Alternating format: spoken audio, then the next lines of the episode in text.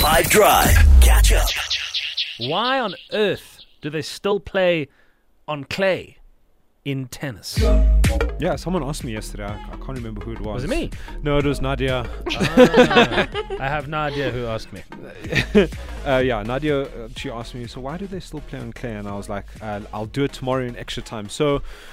I'm going to tell you why and what it takes to play on clay. First, though, uh, the clay they play on is made of crushed stone, brick, shale, or other unbound mineral aggregates. Uh, it depends on the tournament uh, and which clay they or which kind of clay they prefer.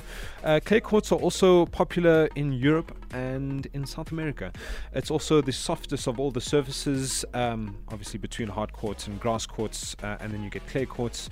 Uh, and so clay is the easiest surface on the body in terms of like uh, the, like the fitness needed, um, the joints, the way you move on it. Um, and it's a, it's a more tactical game of tennis because the ball comes off the surface a lot slower, uh, and you have to learn as a, as, as a tennis player, you need to learn how to construct the points.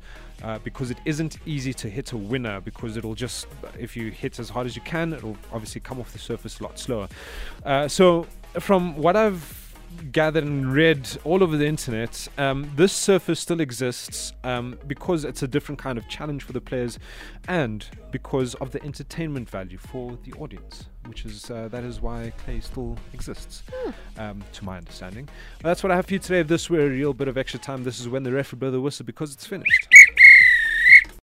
Catch up from some of the best moments from the 5 Drive team by going to 5FM's catch up page on the 5FM app or 5FM.co.za.